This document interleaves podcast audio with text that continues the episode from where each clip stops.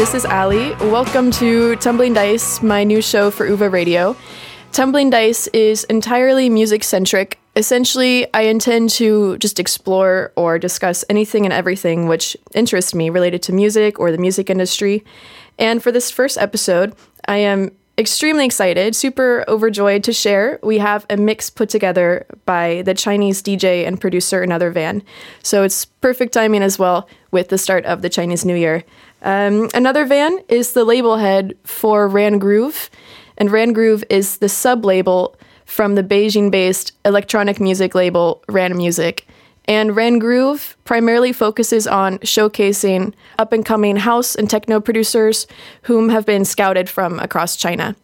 And for this mix he put together for Tumbling Dice, another van highlights some of the emerging artists who are based in China, and especially those whom have either already released on Ran Groove or have some upcoming releases.